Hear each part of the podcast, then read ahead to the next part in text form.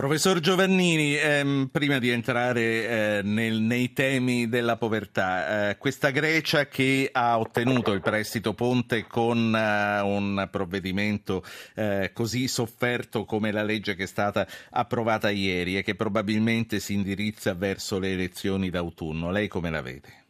Beh, è un passo avanti, non necessariamente vuol dire che la Grecia uscirà dalla situazione molto difficile in cui è, ci vorranno anni.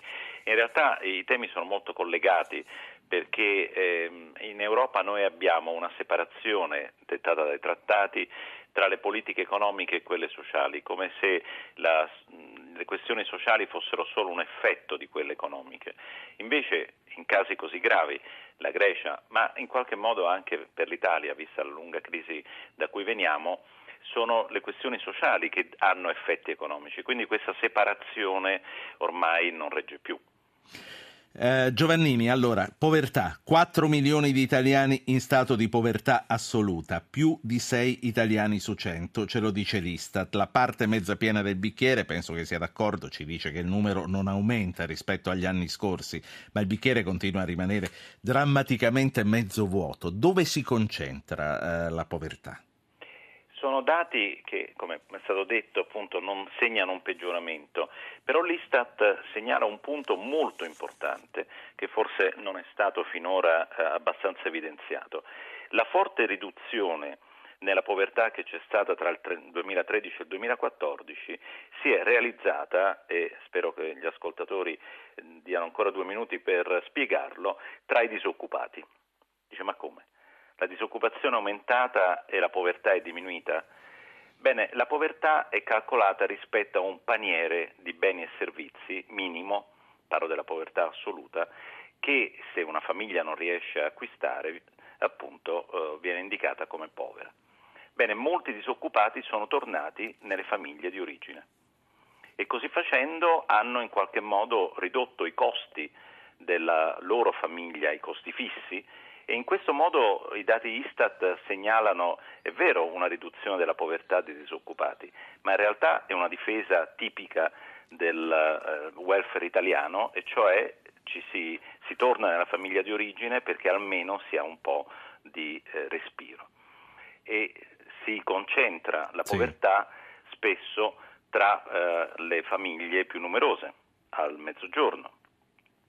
Di questi 4 milioni di poveri assoluti, eh, oltre un milione sono minori. Un dato molto preoccupante, un dato che non accenna appunto a diminuire, anche perché non sono state fatte purtroppo penso ne parleremo successivamente, politiche mirate contro la povertà. Certo, io prima di andare avanti eh, voglio farla parlare con un ascoltatore che è in linea da un po' di, un po di tempo. È Massimo, chiama da Lecce. Buonasera Massimo. Sì, buonasera. Eh, io vorrei eh, ne approfitto che c'è il presidente dell'Istat per, sì, per Non lo è più da un po' di tempo, sì. Vabbè, l'ex presidente comunque è stato uh, il sì, direttore, sì, insomma, certo. colui che ha gestito i dati dell'Istat. Ecco, eh, per ringraziarlo perché lui con i suoi dati, con i suoi studi, dimostra una realtà che spesso i politici i sociologi e i, i, commentatori eh, tendono a nascondere, cioè che la crisi e la povertà riguarda solo un'area del paese, del sud Italia e questo è stato il risultato di una serie di politiche, di azioni di sfruttamento continuo del meridione. E il presidente, ex presidente dell'Istat sa benissimo di cosa parlo, se volessimo parlare anche delle altre statistiche, di come vengono investiti i soldi pubblici in Italia, di quali sono eh, gli, gli, ingenti eh, risorse finanziarie destinate solo in una parte del paese attraverso sì. i trucchi più i trucchi contabili più incredibili, ecco, il risultato di tutte queste politiche di discriminazione proprio della distribuzione dei soldi pubblici sono questi, che al sud sono il 9%, l'8,6% di cittadini in stato di, di, povertà assoluta, al nord del 4%. Ma se volessimo anche eh, ricordare il dato sulla disoccupazione, al sud siamo al 22-23%, sì. al nord al 7%. Massimo. Volessimo, ecco, I sì. numeri sono questi, dottor Oh, i numeri sono questi. Poi i politici volessero no, nasconderli sono fatti loro. Fortunatamente c'è l'Istat indipendente che poi dice qual è la verità dei numeri. No? Massimo la ringrazio per questo intervento. 335 699 2949. Eh, professor Giovannini, prima di arrivare alle responsabilità che, sulle quali ci incastra anche il nostro ascoltatore Massimo, vorrei rimanere su questi dati, su questa fotografia e capire ancora qualcosa di più. Senta, più al sud, dove forse mi corregga se sbaglio, resiste una rete di solidarietà che rende più condivisibile per questo più accettabile il disagio, come anche ci spiegava sui disoccupati che tornano in famiglia, ma forse è nelle grandi città che il povero se la passa peggio. Sì, ha assolutamente ragione. Per la prima volta l'Istat, tra l'altro con modifiche metodologiche che hanno migliorato la stima, anche se ci sono delle polemiche anche forti in, questi, in, queste ore sul fatto che la stima dei poveri assoluti è passata da 6 a 4 milioni, magari ci torneremo successivamente, eh, mostra per la prima volta che la povertà è soprattutto concentrata nelle grandi città naturalmente e eh, nel mezzogiorno in cui effettivamente nei piccoli comuni del mezzogiorno la situazione ehm, è migliore proprio per l'esistenza di quella rete di cui lei parlava.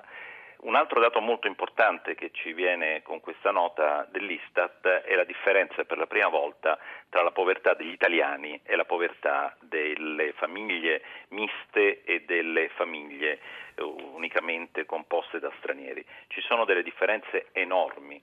Questo vuol dire però che eh, abbiamo un problema in più da affrontare.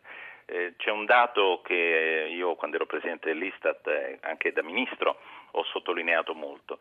Circa il 50% dei ragazzi eh, che definiamo stranieri non finisce la scuola dell'obbligo contro il 12% eh, italiano, degli italiani. Sì. Questo vuol dire che poiché eh, la, la, dinamica demografica è maggiormente forte appunto nelle famiglie di stranieri, avremo molte persone che non saranno in grado di essere occupate perché eh, non avranno le conoscenze necessarie. Questo, eh, mm. questo, è un punto importante, concludo, perché eh, spesso la povertà è associata alla povertà educativa, culturale e questo vuol dire che la povertà si trasmette di generazione in generazione. Chiaro. Eh, ho due ascoltatori, entrambi eh, dalla Romagna, prima però le voglio chiedere una cosa ancora io. Quanto è collegato? Noi ci facciamo impressionare, eh, giustamente non potrebbe essere altrimenti, dalle foto dei pensionati che rovistano nei cassonetti, dalle foto dei clochard. Quello che le voglio chiedere, quanto è collegato il fenomeno del clochard con il reale stato di povertà? Nel senso, un povero la trova sempre, se la vuole una, una dimora, un posto dove mangiare, un boccone dove, e dove passare la notte? Proprio quando ero presidente dell'Istat abbiamo fatto la prima rilevazione sugli homeless, sui clochard e abbiamo visto come in Italia ci sono situazioni molto differenziate. La crisi ha spinto purtroppo molte persone, anche giovani, a, uh, a, uscire di casa perché non potevano più permettersi l'affitto e così via. E dunque abbiamo due gruppi, uno appunto è il classico anziano che magari ha scelto molti anni fa di fare questo tipo di vita e gli altri che invece sono stati obbligati a questa scelta dalla crisi. In più in generale eh, questi dati ci mostrano come gli anziani, contrariamente a quello che forse molti pensano, hanno resistito meglio alla eh, crisi e quindi non c'è un aumento della povertà, mentre per i giovani l'aumento della povertà è molto forte, sì. soprattutto per le coppie che hanno dei bambini piccoli. Do la parola a Giovanni e a Stefano. Giovanni chiama da Ferrara. Buonasera Giovanni. Buonasera a voi tutti, grazie per avermi chiamato. Sì. Volevo uh, il bottone sulla, sulla, povertà, ma sulla povertà del lato economico, prettamente economico. Cioè io ho un figlio disoccupato da più di un anno, ha avuto disoccupazione, è finita e fa qualche lavoretto in nero. Sua moglie è uguale. Questi si sono fatti una casa con l'aiuto dei genitori, cioè noi, mia moglie, e adesso sono a casa disoccupati. Io voglio sapere perché. Se io non pago le tasse allo Stato perché non ho un reddito, quindi non pago IRPEF allo Stato perché ho solo qualche lavoretto in nero grazie a Dio, altrimenti morirebbero di fame, perché devo pagare le tasse al comune? Cioè rifolto alla TASI, alla tassa sulla casa che è una patrimoniale. Perché se uno non ha il reddito e, e, non paga le tasse allo sì. Stato deve pagare le tasse al comune? Sempre tasse sono. Sì, sì, è chiaro Giovanni. Eh, è chiaro, a proposito delle tasse comunali, resti comunque in ascolto perché dopo parleremo del baratto amministrativo, cioè di questa sperimentazione che eh, alcuni comuni cominciano a fare per farsi pagare quello che il cittadino non riesce a pagare in denaro riguardo le tasse in, in lavori eh, da fare. Stefano da Forlì, buonasera. Eh, buonasera, grazie per avermi chiamato. Eh, permettetemi di dire Santa Istat, perché grazie a quei dati che abbiamo questa immagine della situazione reale in Italia. È grazie a quei dati che scopriamo per esempio che in Italia abbiamo più poveri assoluti in numero, grazie al cielo non in percentuale, di quelli che ci sono in Grecia. E è quello lo stimolo che io dico a voi giornalisti, all'opinione pubblica, ai politici è inutile eh, diciamo, accettare positivamente che siano solo il 7% della popolazione e non il 25% come in Grecia. Però sono lo stesso tantissimi, sono persone che hanno problemi a mangiare, sono persone certo. che hanno certo. problemi a dare da mangiare ai figli. È una cosa direi quasi indegna eh, a livello europeo prima di tutto. Sì. Qualcuno di voi ha ancora nota di che cosa sono i 300 miliardi di investimenti del piano Juncker? Io non ne sento più parlare. Grazie. E anche a livello italiano. Grazie, grazie Stefano. Allora, eh, cominciando ad andare verso la conclusione, aspetta un attimo solo, c'è anche Antonio che chiama dalla provincia di Chieti, poi voglio concludere l'intervista con, eh, con Enrico Giovannini eh, parlando delle responsabilità che ci sono state e che ancora ci saranno. Antonio da Chieti, le chiedo velocità, buonasera. Buonasera, il dato dei 4 milioni mi sembra un dato comunque grave perché rappresenta l'8% della popolazione, non mi sembra, Direi 6. Non mi sembra poco. Sì, è il 6 eh, che non è comunque 6, poco. Sì. Eh, però volevo solo chiedere conferma al Ministro se era vero che i, i metodi di rilevazione di, questi, di questa povertà sono cambiati con questa volta e quindi questo dato non ha un riferimento storico certo. Chiaro. Chiara domanda. Eh, Giovannini, allora, per rispondere velocemente anche per riprendere le cose che avevamo accantonato per il finale, perché ormai il finale è alle porte. Intanto sono cambiati i metodi di rilevamento? Sì, effettivamente sono cambiati perché sono più precisi, ma eh, l'Istat ha ricostruito una serie storica all'indietro e quindi la tendenza può essere osservata da questo punto di vista è importante questa disponibilità sì. proprio perché capiamo cosa la crisi ha fatto negli ultimi anni. Ecco. Torno invece alla questione delle politiche. Io quando ero ministro ho, ho coinvolto i migliori esperti italiani per realizzare una forma di reddito minimo condizionata alla ricerca di lavoro, al fatto di mandare i figli a scuola, alle visite mediche e così via, il cosiddetto sostegno per l'inclusione attiva. Non sono riuscito a convincere il Parlamento a uh, finanziare questa misura, se non veramente in minima parte. L'Italia insieme alla Grecia sono gli unici due paesi del blocco storico della, della comunità europea che non hanno una politica contro la povertà.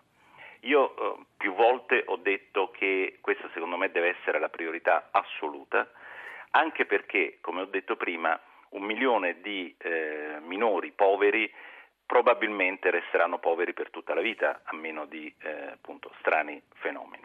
E quindi noi stiamo non solo caricando la molla di oggi, ma anche quella del futuro. A livello europeo ci sono quasi tutti i paesi si sono dotati di questo strumento. A me ha fatto molto piacere che il governatore del Friuli Venezia Giulia Serracchiani abbia eh, realizzato questa misura copiando esattamente quella che io avevo proposto. Infatti ieri, questo... sera, ieri, sera, l'ha citata proprio su questo, la, la Serracchiani era qui ah, ecco. e, e, ha citato proprio questa, a dice ecco, l'abbiamo copiata da Giovannini. Io credo che sia veramente la priorità e spiego anche un, 30 secondi perché sì, veramente 30, sì. l'insicurezza domina e quindi fa sì che anche le famiglie magari non direttamente colpite dalla crisi ma che hanno un figlio disoccupato e così via tendano a risparmiare se possibile. Questo spiega perché i famosi 80 euro hanno avuto un effetto molto limitato. Allora se noi non sblocchiamo questa insicurezza, naturalmente condizionando a comportamenti attivi delle persone, non è un reddito semplicemente così a pioggia, Ecco, noi non riusciremo neanche a far ripartire l'economia, di questo sono profondamente convinto. Enrico Giovannini è stato presidente dell'Istat, è stato ministro del lavoro, oggi è insegnante.